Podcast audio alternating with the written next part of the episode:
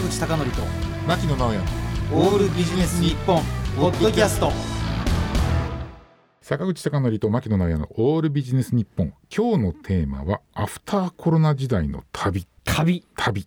旅行ですね。この前ね、うん、長らく使ってないなと思ってですね、えー、と自分のそのスーツケースというか旅行カバンの中を見たら、まあ、あのそこにいつも入れてるんですけどパスポートが出てきて、なるほど、ちょっとね驚愕しました、はい、パスポート切れてました。ああいやあ、ね、すごいたくさんいると思います。あの坂口さんほらご存知ですけど、私昔よく海外とか出張してたじゃないですか。あの頃からすると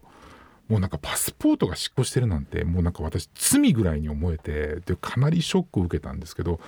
だから考えてみるとね、そんだけもう旅してないんだなと。で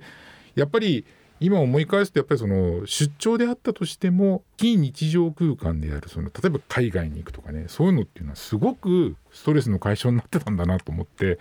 改めてまあ使う当てのないですねスーツケースを見ながら、あ旅したいなと。まあ旅っていうのは非日常空間のその魅力っていうのを感じるんですけど、まあそれってどういうことなのかなっていうのを感じてみると、やっぱり非日常空間っていうのを五感で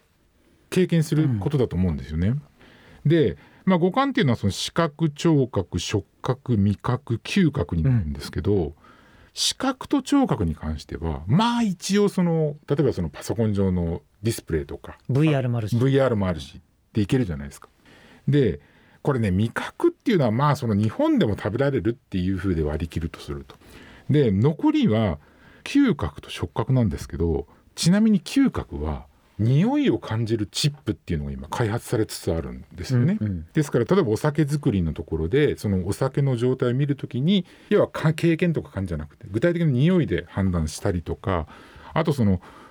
牧場でですね牛の嫌いな匂いを除去してストレスを、はあ、みたいなことが今やる面白い、はい、言ってるんですけど、どっちかっていうと感じる例えばその匂いを発生させてくれるっていうところの技術はまあないのかな、うんうんうん、っていうのはね、私ね海外行くとやっぱり匂いってすごく現地を想起させる要因になってるので、あの、ね、よくアジアとか独特の匂いって言いますもんね、うん、あの海外の方が日本に来ると醤油臭いって言ったりするじゃないですか、うん、だからそういったところもあると思うので、そこがやっぱ重要なのと、あとねこれね触覚っていうのもあのやっぱそういう技術があって、えーと、ハプティクス技術っていうらしいんですけど、例えば今ほらゲームコントローラーがちょっとビビビってこう触覚、うん、あの動いたりとかってあるじゃないですか。だからそういう意味で言うとこのアフターコロナ時代ですね、うん、あの昔と同じようにやっぱりこう現地に行ってワイワイできるような旅行っていうのができればいいんですけど、ちょっとこれ分かんないですよね、うん、しばらく、まあ、少なくとも半年は無理でしょうね。ね、うん、でそうなってくるとやっぱり以前は例えばその写真だけだった、テレビで見るしかなかったっていうところが、例えば過去に行ったところに今例えばその Google マップでそこの場所の写真が見れたりっていうところがあるので、うんうん、昔に比べるとやっぱその疑似体験、ましてそういうのを例えば ブイアール でできるようになる時代っていうのはすぐ来ると思うんですけど、うん、もしかするとね触覚とかあとはその嗅覚旅行で